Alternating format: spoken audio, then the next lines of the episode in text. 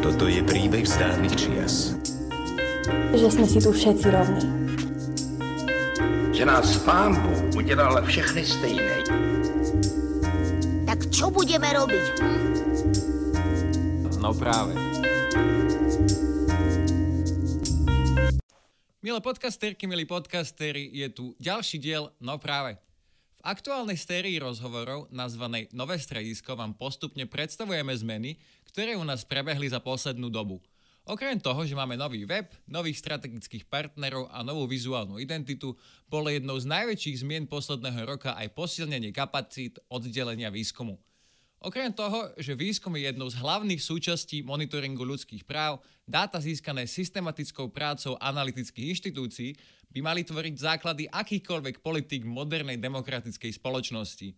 Dnes sme si preto ku nám do štúdie pozvali dve veľmi vzácne hostky, s ktorými sa budeme rozprávať o tom, čo vieme, čo nevieme a o tom, prečo je lepšie vedieť ako nevedieť. Dámy a páni, milé podcasterky, milí podcastery, je mi cťou u nás v podcaste privítať výskumné pracovníčky v Bratislavskej kancelárii strediska Annu Mariasiovú a Michailu Ujhaziovú. Dámy, dobrý deň.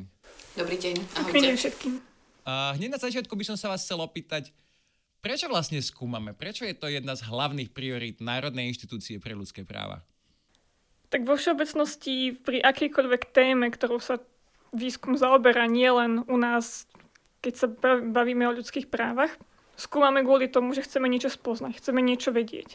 A práve pri ľudských právach, ak nastavujeme nejaké politiky, respektíve vydávame odporúčania, stanoviska a podobne, tak jednoducho potrebujeme mať prehľad, potrebujeme vedieť o, o tom, že aký stav je vlastne na Slovensku v oblasti ľudských práv a preto teda potrebujeme realizovať výskumy, aby sme vedeli vyformulovať adekvátne odporúčania a chceme ako stredisko formulovať odporúčania vo vzťahu k záväzkom, ktoré Slovenská republika prijala, ktorým sa zaviazala, potrebujeme vedieť, do akej miery majú obyvateľia Slovenska možnosť naplňať svoje ľudské práva, či tieto možnosti majú všetky skupiny obyvateľstva rovnaké? A ak nie, kde sú vlastne tie slabé miesta, kde dochádza treba k diskriminácii, k vylúčeniu určitých skupín ľudí z prístupu napríklad k vzdelaniu, k zdraviu a podobne.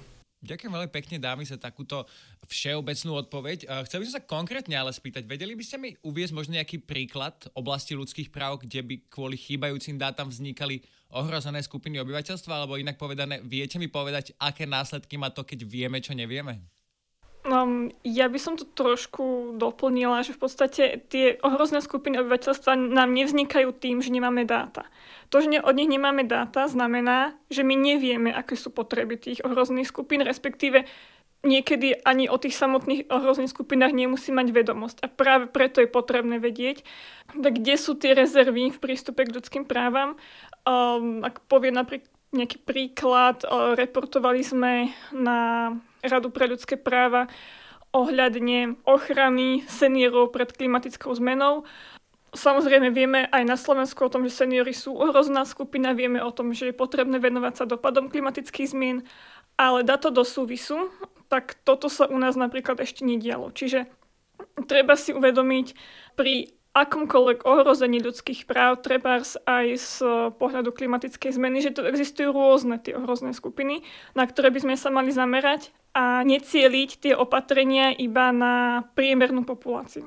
Možno stojí za to aj pripomenúť, že súčasťou záväzkov medzinárodných ľudskoprávnych dokumentov je vždy aj povinnosť pravidelného reportovania a sledovania takýchto dát. Pre Slovensko je napríklad charakteristické niečo, čo nám trošku stiažuje aj situáciu pri monitorovaní dodržiavania ľudských práv a to ako taká principiálne nesledovanie informácií, osobných informácií, treba o etnicite, národnosti a podobne. A v takom domnení, že ak teda pri poskytovaní verejných služieb alebo aj súkromných služieb um, nebudeme tieto, sa nebudeme pýtať na tieto informácie, tak tým pádom máme vyriešenú otázku uh, diskriminácie. Ale opak je pravdou.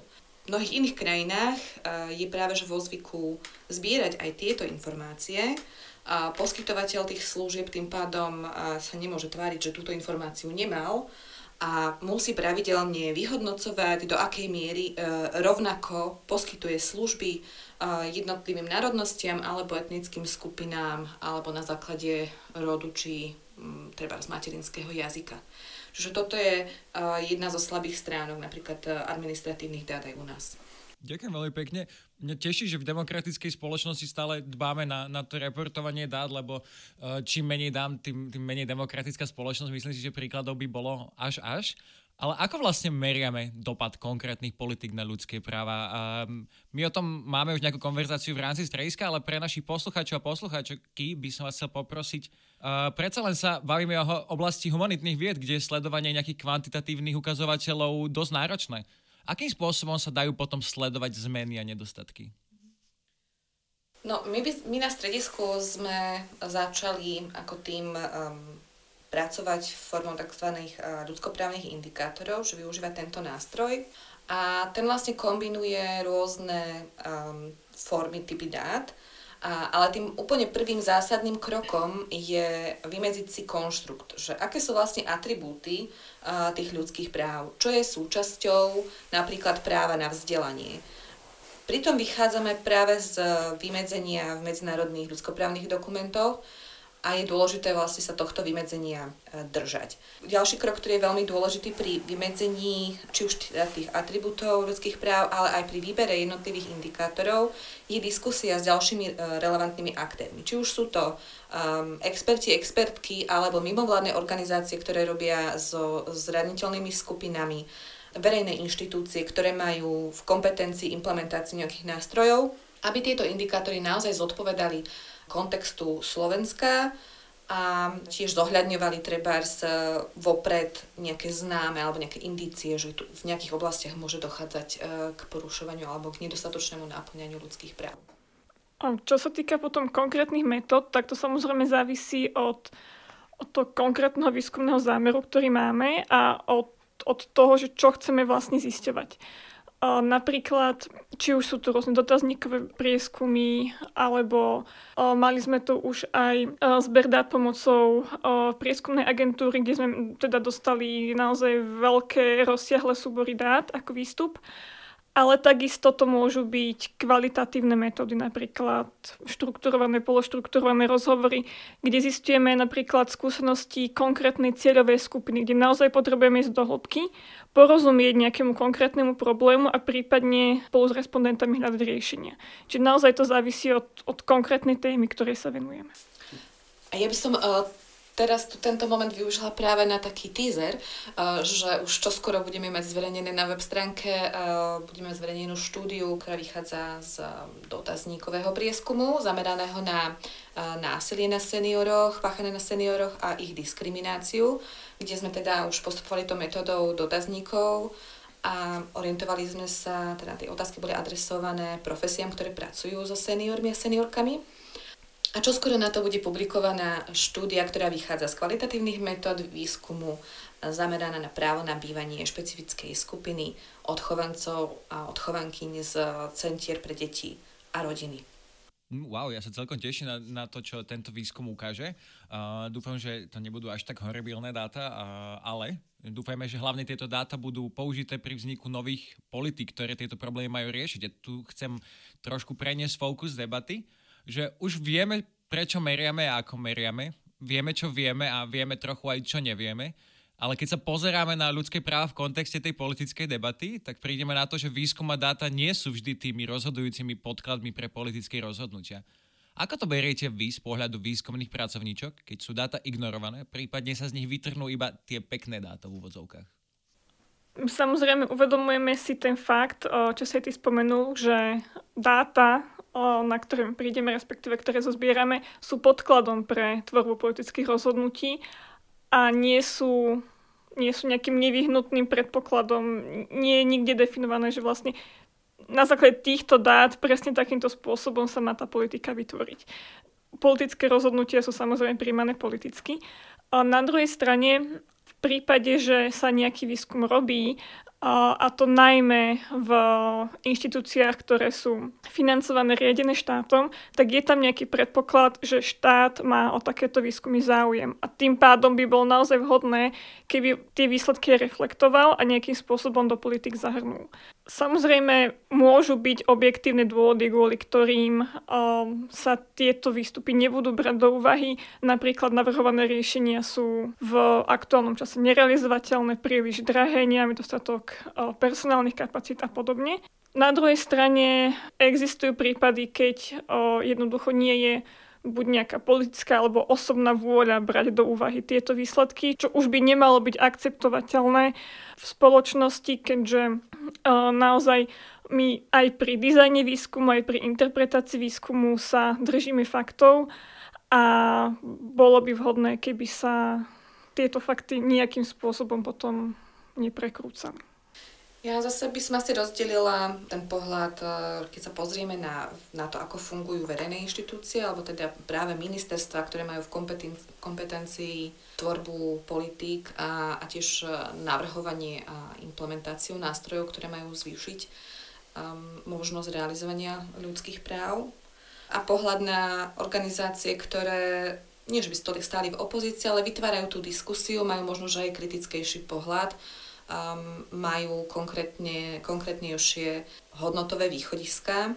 A takéto organizácie, ako sme my, to majú oveľa jednoduchšie. A presne tá tvoja otázka, ktorú si nám položil, naznačuje, že po výskume alebo potom, ako sa spracujú a interpretujú dáta, nám ešte ostáva množstvo práce. Máme za úlohu tieto informácie posunúť tým, ktorí s nimi môžu niečo urobiť a vytvoriť platformu, priestor na diskusiu pre rôzne názory rôzne skúsenosti, tak aby tie dáta dostali kontext a aby sme mohli diskutovať o možných riešeniach. A, a aj snaha vlastne presadzovať uh, určité uh, riešenia práve v spolupráci s ohrozenými skupinami. No a keď sa pozrieme na to, ako, ako teda sa pracuje s dátami v prípade ministerstiev, a verejných inštitúcií, tak ja napríklad veľmi pozitívne hodnotím činnosť, už podľa mňa aj cítiť výsledok činnosti analytických centier, ktoré, ktoré vznikali pri ministerstvách, napríklad Inštitút finančnej politiky, Inštitút vzdelávacej politiky a dlho vlastne pôsobiace IVPR pri Ministerstve práce, sociálnych vecí a rodiny. Ale napriek tomu akože stále dochádza práve k tomu rozporu, že ten analytický tím má nejaké zadanie, hľada vlastne, akým spôsobom, aké dopady majú nástroje prijaté jednotlivými ministerstvami zistí, má nejaké zistenia, sformuluje nejaké odporúčania. Veľmi často sa stáva napríklad aj v prípade IVPR alebo aj v prípade Inštitútu vzdelávacej politiky, že tieto samotné analytické pracoviská operujú aj s ľudskoprávnym jazykom alebo ľudskoprávnymi východiskami ale nie vždy sú tieto odporúčania na základe dát komplexne implementované do navrhovaných stratégií alebo politik alebo konkrétnych nástrojov. A niekedy teda túto frustráciu alebo tento rozpor, ktorý spôsobuje frustráciu, vidno aj uh, už potom v tom um, verejnom diskurze a teda viem si predstaviť, že to musí byť um, naozaj frustrujúce práve pre tých uh, odborných pracovníkov a pracovníčok. Ďakujem veľmi pekne, dámy, za túto odpoveď. Videl som, že, že sa to snažíte tak, tak pekne sformulovať, ale videl som, že, že aj vám to asi nie je úplne príjemné, keď ten výskum nie je, nie je zohľadnený úplne v tej plnej miere v uh, najlepšom záujme dizajnu dobrých politík. Budem držať palce, aby to, aby to bolo čím ďalej, tým lepšie, aby sa uh, naozaj analytická práca bola viac vážená niektorými orgánmi a inštitúciami. Ale chcel by som sa spýtať možno, že čo ste sa vy naučili počas vášho pôsobenia v oblasti výskumu? Čo by ste chceli, aby vedela celá spoločnosť? Vy to tak vidíte znútra, ale čo by ste celej spoločnosti chceli, chceli odkryť z toho výskumného hľadiska? Možno by som nadviazala na to, kde som skončila v tej, pre, tej predchádzajúcej odpovedi a um, to je práve také moje pozorovanie aj z tých následných diskusí o dátach, o zisteniach, že v slovenskej spoločnosti a aj v eh, tej verejnej odbornej diskusii máme stále určitú rezistenciu používať ten ľudskoprávny jazyk, obzvlášť v kontexte hospodárskych a sociálnych práv. Eh, bojíme sa respektíve ministerstva alebo verejné inštitúcie sa boja explicitne používať pojem napríklad práva na bývanie, hej, alebo právo na vzdelanie, alebo vo všetkých tých kontextoch a naozaj pre všetkých uh, obyvateľov. Že je tu stále um, akoby taká obava, že tým explicitným používaním tohto ľudskoprávneho jazyka sa zvýši naliehavosť tých záväzkov. Ale tá naliehavosť sa nezvýši. Tie záväzky tu, tu jednoducho sú a je potrebné uh, to pomenovať a snažiť sa ich uh, naplniť. Potom možno, že ak by sme, by sme sa chceli rozprávať o nejakých konkrétnych uh, zisteniach, tak to, čo mám asi v takej najčerstvejšej pamäti, um, je výskum zameraný na zosúľaďovanie práce a rodiny, ktorý sme realizovali minulý rok. A my teda zatiaľ nemáme publikovaný, uh, publikovanú štúdiu, lebo bol pomerne komplexný s, s množstvom rôznych kvantitatívnych a kvalitatívnych dát. Ale čo ma, čo ma akože veľmi zasiahlo, bolo do akej miery je uh, rozšírená prax uh, na pracoviskách, ktorá vyjadruje snahu zamestnávateľov zbaviť sa žien, ktoré odídu na materskú dovolenku, alebo teraz na rodičovskej dovolenke a potom sa majú vrátiť. Naozaj veľmi distingvované už stratégie zamestnávateľov, ako sa teda takejto zamestnankyne zbaviť bez toho, teda aby došlo k porušeniu zákonníka práce.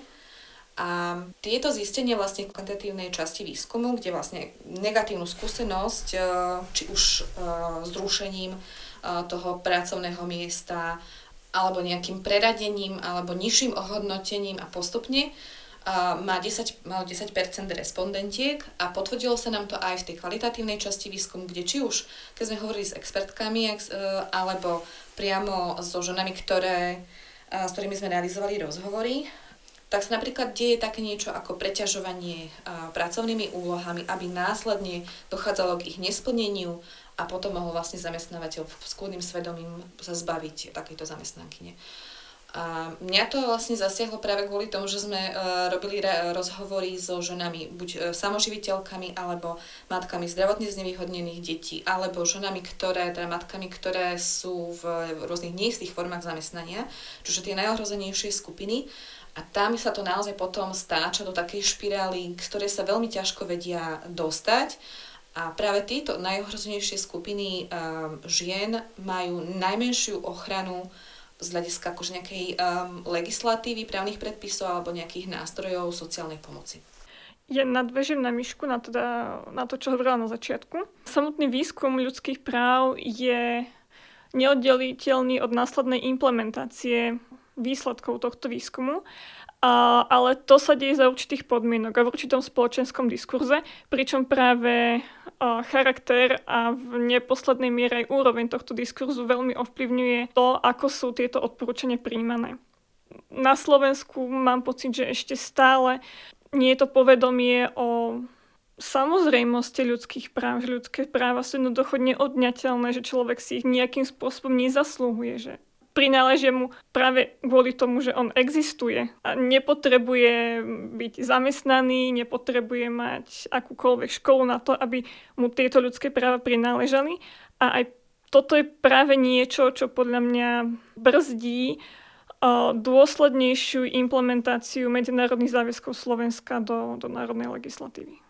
Áno, úplne si vlastne pomenovala jeden z tých zásadných problémov aj práve v tej oblasti hospodárskych a sociálnych práv, pretože ich implementácia, keď hovoríme o tej aplikačnej praxi, sa deje na všetkých úrovniach až po tú miestnú úroveň. A aj uh, tí, ktorí sú zodpovední vlastne za nejaké rozhodnutie na úrovni samozprávy, sú predsa len ako politickými bytostiami. To znamená, že do veľkej miery uh, sa rozhodujú na základe nejakého predpokladaného E, súhlasu alebo nesúhlasu svojich e, budúcich voličov, voličiek a jednoducho rozhodujú sa podľa toho. Čiže je dôležité nielen vyjadrovať nejaké odporúčania a, a formulovať ich e, smerom k verejným inštitúciám, ale máme ešte množstvo práce aj uh, smerom uh, k verejnosti. Dámy, ďakujem pekne, že ste to takto celkom napriamo pomenovali. Jedným z teda, výskum je len jednou z úloh strediska, ďalšou sú vzdelávanie a poskytovanie právnych služieb, tak ja budem dúfať, že budeme v zistenia našho výskumu schopní pretaviť do našich vzdelávacích aktivít nie len širokej spoločnosti, ale aj teda našim voleným zástupcom a zástupkyniam, ktorí majú za úlohu to nejak pretaviť do verejných politik. Ďakujem vám veľmi pekne za túto odpoveď, ako aj za celý rozhovor. Naozaj som si toto nahrávanie užil. Ďakujem vám aj za váš čas a ochotu prísť do nášho podcastu. Budeme vám dámy držať palce vo vašich budúcich aktivitách výskumných aj nevýskumných a dúfame, že tento rozhovor je len začiatkom ďalšej propagácie našich výskumných zistení. Ďakujem aj vám, milé podcasterky, milí podcasteri, že ste s nami ostali až do konca.